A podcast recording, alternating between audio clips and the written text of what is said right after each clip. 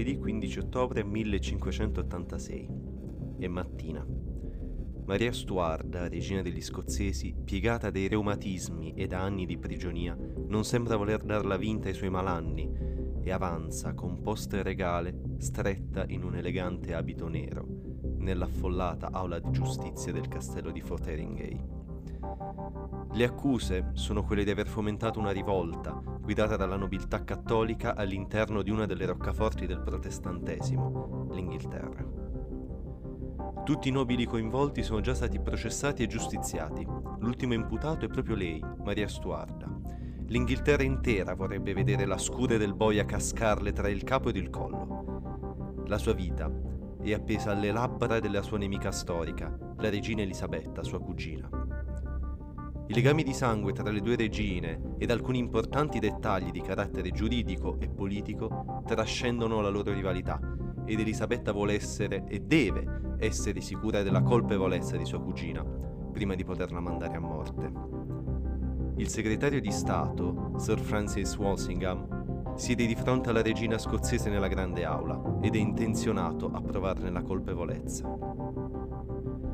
Gli sono state passate delle note scritte dalla mano della regina alla sbarra, che fungono da principale prova contro di lei. Eppure, questi fogli di carta sono imbrattati da simboli senza senso. Walsingham però, dopo innumerevoli notti insonne passati a studiarli, un senso in quei fogli l'aveva trovato. Nel corso dei millenni, l'uomo ha sempre ricercato i modi più fantasiosi per far sì che un proprio messaggio privato potesse essere tenuto lontano da occhi indiscreti.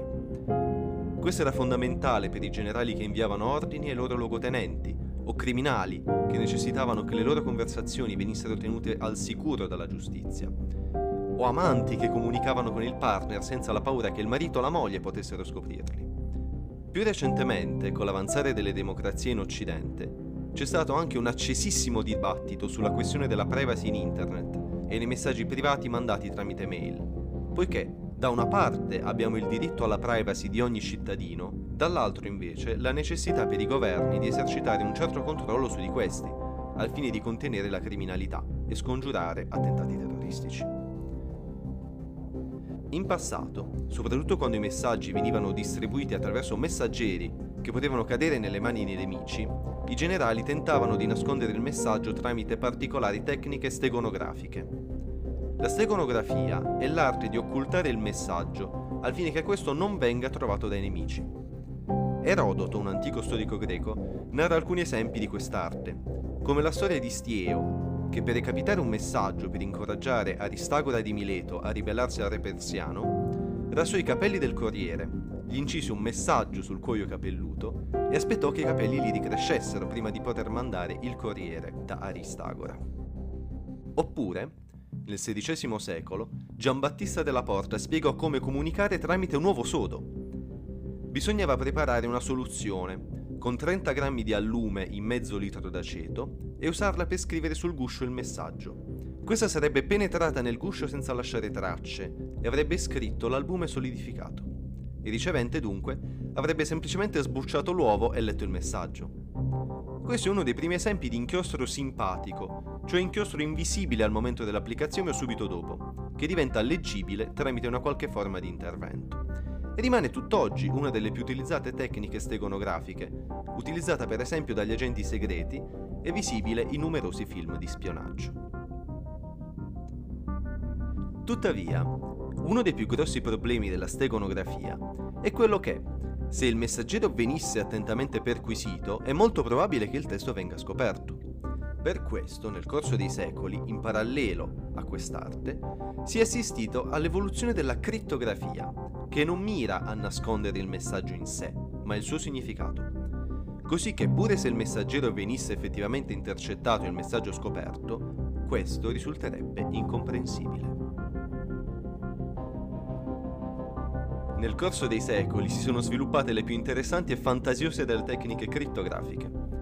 La più semplice è quella di sostituire ad ogni simbolo dell'alfabeto del messaggio un numero, un'altra lettera o un alfabeto costruito ad hoc, fatto per esempio tramite puntini, asterischi o stelline. Giulio Cesare durante la campagna in Gallia, crittava i suoi messaggi spostando una lettera in avanti o in indietro di un certo numero di passi rispetto al classico alfabeto latino. Di norma utilizzava tre spazi. Quindi, per esempio, la lettera A veniva crittata con la lettera D se la si spostava di tre spazi in avanti nell'alfabeto. Questo risulta un metodo abbastanza debole, in quanto basterebbe andare a tentativi spostando ogni lettera prima di un posto, poi di due, poi di tre e così via in una direzione per risalire al messaggio originale tuttavia rappresenta un primo interessante scheletro di quella che è oggi la crittografia moderna. In generale, un algoritmo crittografico si compone di due algoritmi. Il primo che, preso il messaggio in chiaro, restituisce il messaggio cifrato, e l'altro che, preso il messaggio cifrato, lo decritta in maniera efficace. Tuttavia, il processo di cifratura dovrebbe includere anche una parte flessibile e variabile, chiamata chiave. Negli algoritmi classici, la chiave veniva concordata in anticipo tra mittente e destinatario del messaggio e questa permette di encriptare e decifrare correttamente il messaggio, appunto. Tecniche di questo tipo vengono chiamate a chiave simmetrica, poiché la chiave è la stessa sia per incriptare che per decifrare il messaggio. Per esempio, nella cifratura di Cesare, l'algoritmo di encriptazione sposta di un certo numero di spazi ogni lettera dell'alfabeto, mentre quello di decrittazione la sposta indietro dello stesso numero di spazi. La chiave, la parte flessibile, in questo caso è proprio il numero di spazi con cui ogni lettera deve essere spostata. Il nemico che abbia intercettato il messaggio quindi può avere forti dubbi sull'algoritmo utilizzato, ma non sulla chiave. Ad esempio, se Vercingetorice o Asterix avessero intercettato un messaggio di Cesare, questi potevano sospettare che le lettere del testo chiaro fossero state sostituite o spostate di qualche spazio, ma per quanto potessero osservare il crittogramma, non avrebbero trovato niente che gli avesse suggerito quale chiave fosse stata usata per produrlo. Se la chiave utilizzata rimane un segreto tra mittente e destinatario, il crittogramma non svela i suoi segreti. Per questo, un buon sistema crittografico si basa sulla legge di Kerckhoff, che dice che la sicurezza di un crittosistema non deve dipendere dal tener celato il critto algoritmo, ma dal tener celata la chiave. Ma naturalmente potete stare tranquilli perché oggi i criptoalgoritmi su cui si basano le nostre comunicazioni non sono così facili come quello di Cesare e quindi non basta più andare a tentativi per poter risalire al messaggio originale. Tutt'oggi i principali crittosistemi sono pubblici e visitabili, ma la chiave collegata alla nostra persona o al nostro computer rimane un segreto noto solo a noi. Tuttavia, il condividere la chiave in anticipo causa degli enormi problemi. Innanzitutto bisognerebbe cercare un canale sicuro per condividerla. Ad esempio, bisognerebbe che emittente e destinatario si incontrino o se la facessero portare da corrieri affidabili. Ma questo può risultare difficile se si trovano in posti lontani, per esempio uno a Roma e l'altro ad Istanbul. Un altro problema è che, seppure un messaggio criptato con una chiave possa essere difficile da decifrare, se vengono intercettati due messaggi criptati con la stessa chiave, questo potrebbe facilitare enormemente la decifrazione del crittogramma da parte dell'intercettatore malevolo. Quindi è bene che le chiavi siano monouso. Infine, con la comunicazione di massa, è necessario un altissimo, ma veramente altissimo numero di chiavi che devono essere condivise e questo può risultare impossibile. Questi problemi, come vedremo dopo, sono stati superati solo negli anni 70, meno di 50 anni fa, tramite speciali tecniche di crittografia chiamate a chiave pubblica. La storia della crittografia viene tracciata dall'eterno conflitto tra crittografi e crittonalisti, come un'infinita puntata di Tom e Jerry. I crittografi costruiscono un codice e i crittonalisti tentano di farci breccia. Ed una volta che questa breccia è stata trovata, i crittografi si devono reinventare un nuovo modo per crittare i messaggi più avanzato del precedente. Uno degli aspetti più affascinanti di questa continua lotta sono le caratteristiche puramente umane che lo contraddistinguono. Per avere un importante esempio di queste, basta spostarci quasi un secolo addietro, nell'Europa degli anni 30. Arthur Scherbius, un ingegnere tedesco, riuscì nel 1918 a brevettare una macchina per cifrare i messaggi talmente potente da venire considerata inviolabile. Ad alcuni il nome di questa macchina può risultare familiare perché parliamo della famosissima macchina Enigma. Negli anni venti la macchina venne potenziata e messa in dotazione dell'esercito della Repubblica di Weimar, il neonato governo tedesco nato dopo la Prima Guerra Mondiale. Inghilterra e Francia, che tanto si erano adoperati durante la Grande Guerra per intercettare e decifrare i messaggi criptati dell'esercito tedesco, continuavano a controllare il flusso di informazione uscente ed entrante da Berlino. Tuttavia, a partire dal 1926, l'infausto anno in cui i servizi segreti tedeschi incominciarono ad utilizzare Enigma, inglesi e francesi pervenirono a messaggi che non riuscivano a decifrare. Forti dal Trattato di Versailles e dalle orribili condizioni in cui versava la Repubblica di Weimar, non se ne preoccuparono troppo, ritenendo una vendetta tedesca poco probabile, se non impossibile. E i servizi segreti francesi si limitarono ad assoldare un impiegato tedesco che lavorava con la macchina Enigma grazie al quale riuscirono a costruire un modello primitivo di questa terribile macchina. Tuttavia, esisteva una nazione europea che non poteva rimanere tranquilla. La Seconda Repubblica di Polonia era rinata dalle ceneri del Secondo Reich, dell'impero austro-ungarico e da quello zarista, dopo la Prima Guerra Mondiale, e negli anni 30 si trovava schiacciata tra la Germania nazista di Hitler e l'Unione Sovietica di Stalin. Entrambi avevano rivendicazioni territoriali sulla Polonia.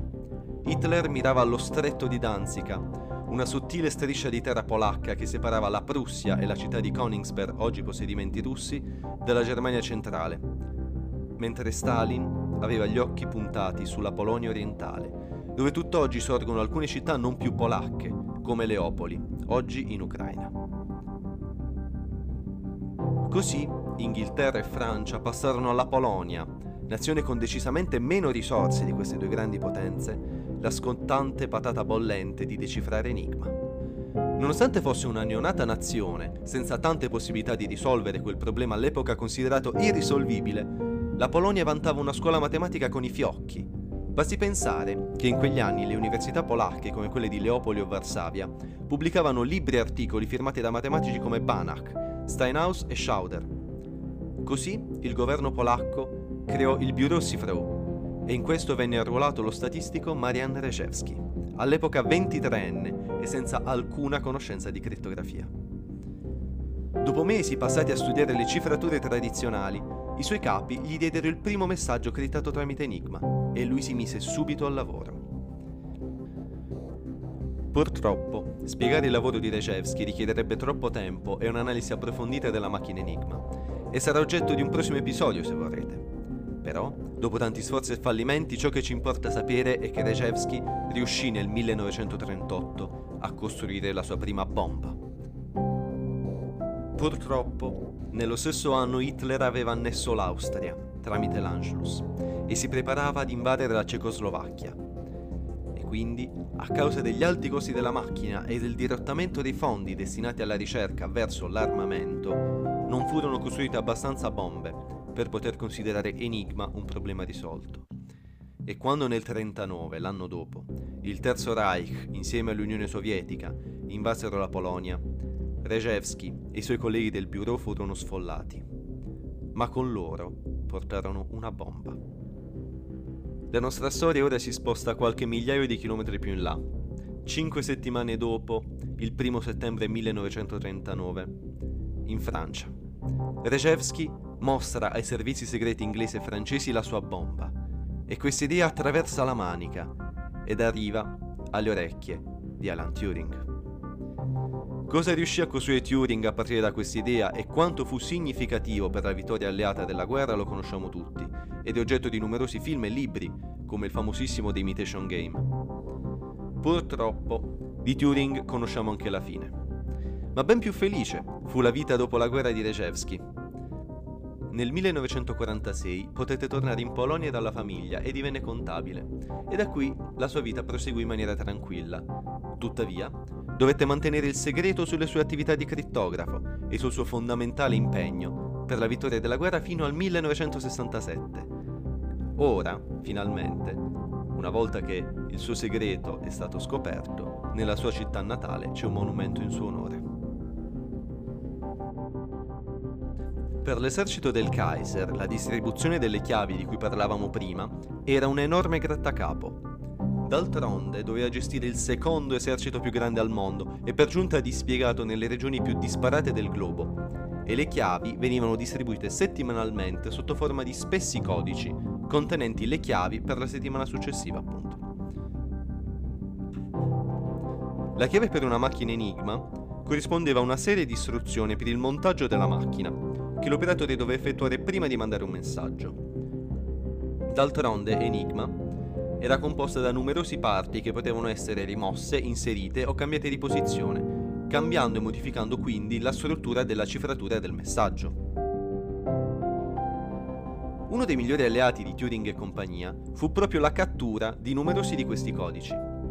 Ricordiamo inoltre che per i tedeschi la macchina Enigma risultava inviolabile e quindi un altro degli alleati di Turing fu proprio la svogliatezza dei tedeschi nel creare chiavi poco simili e ripetitive. E troppo tardi, solo nel 1944, quando ormai il vento della guerra soffiava nella direzione degli alleati, i tedeschi si accorsero che la macchina Enigma era stata violata.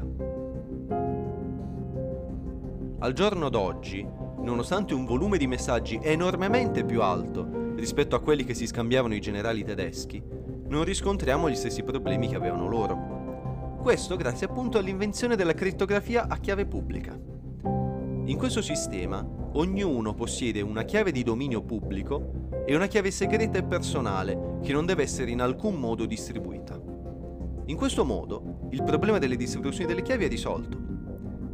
Infatti supponiamo che Alice voglia mandare un messaggio privato al suo amico Bob. In primis, Alice cerca la chiave pubblica di Bob ed encritta il messaggio attraverso un algoritmo che utilizza proprio quella chiave pubblica. Dunque il messaggio viene spedito e Bob riuscirà a decifrarlo attraverso un algoritmo che utilizza la sua chiave privata. Ed essendo Bob l'unico possessore della sua chiave privata, lui e solo lui potrà farlo. Spieghiamo questo sistema con una metafora. Alice vuole mandare un messaggio a Bob. Per fare questo inserisce il messaggio in uno scrigno e chiede a Bob di spedirle un lucchetto con cui chiuderlo. Il lucchetto, fuori di metafora, rappresenta la chiave pubblica di Bob, di cui solo lui possiede la chiave per aprirlo, che è appunto la sua chiave segreta. Alice, una volta ricevuto il lucchetto, chiude lo scrigno con il messaggio all'interno e lo invia a Bob. Allora Bob può aprirlo con la chiave che solo lui possiede. Immaginiamo quindi che un intercettatore di nome Eva voglia leggere il messaggio nello scrigno. Per fare questo l'intercettatore appunto intercetta uno dei due messaggi che si scambiano Alice e Bob. Nel primo caso intercetterebbe solo un lucchetto aperto, quello appunto mandato da Bob ad Alice, rappresentante della sua chiave pubblica, e dunque un lucchetto aperto non porterebbe a nulla di concreto. Nella seconda fase invece Eva intercetterebbe uno scrigno assicurato da un lucchetto che non può aprire. La paternità dell'idea della crittografia a chiave pubblica è dibattuta venne scoperta in primis dal crittografo inglese Ellis, ma tenuto al segreto professionale lavorando nei servizi segreti. Fu riscoperta qualche anno più tardi da Whitfield Diffie e Martin Hellman. Una prima implementazione di questa idea è la famosa crittografia RSA, che regge tutt'oggi. L'RSA si basa sul fatto che non è mai stato trovato un algoritmo, implementabile su un normale computer, capace di scomporre in fattori primi un numero molto grande in un tempo soddisfacente, polinomiale appunto. L'RSA utilizza numeri enormi, con più di 300 cifre che risultano scomponibili dai più veloci algoritmi conosciuti in un tempo troppo grande per poter sperare in una decifrazione. Quindi, allo stato attuale, questa continua lotta tra crittografi e crittoanalisti sembra volgere proprio dalla parte dei crittografi. Tuttavia, negli ultimi anni un'ombra incombe su questi ultimi si sta sviluppando una tecnologia capace ancora una volta di mettere in crisi il sistema crittografico. Parlo del computer quantistico. Per questo tipo di macchina, che oggi è ancora in fase di studio, è stato scoperto un algoritmo, chiamato algoritmo di Shor, capace di scomporre un numero, anche enorme, in fattori primi in un tempo soddisfacente, polinomiale. Tuttavia i crittografi, imparando la lezione offertagli da Turing e Rejewski, non si adagiano più sugli allori e stanno già sviluppando nuovi sistemi crittografici capaci di resistere anche ad un computer quantistico. Questa si basa appunto su reticoli o altre strutture matematiche molto più complesse. È nata la post-quantum cryptography. Poi si stese sul ceppo con la più grande tranquillità e dopo aver disteso le braccia e le gambe disse ad alta voce In manus tuas, Domine. In manus tuas, Domine. In manus tuas, Domine. Tre o quattro volte e l'ultima mentre uno dei carnefici, con delicatezza, la teneva ferma con la mano, l'altro calò due volte la mannaia prima che la testa si staccasse, lasciando indietro un frammento di cartilagine. E in quel momento ella emise un suono assai flebile mentre il resto del corpo restò immobile nel posto in cui si trovava. Le sue labbra si piegarono in su e in giù, quasi un quarto d'ora dopo che la testa le era stata tagliata. Quindi, uno dei carnefici, nel togliere le giarrettiere, notò che il cagnolino che si era infilato sotto i vestiti non poté essere scacciato che con la forza e in seguito non poté essere allontanato dal suo cadavere. Mandò a stendersi tra la sua testa e le sue spalle. Un particolare scrupolosamente riferito. Richard Wingfield, racconto degli ultimi giorni della regina degli scozzesi.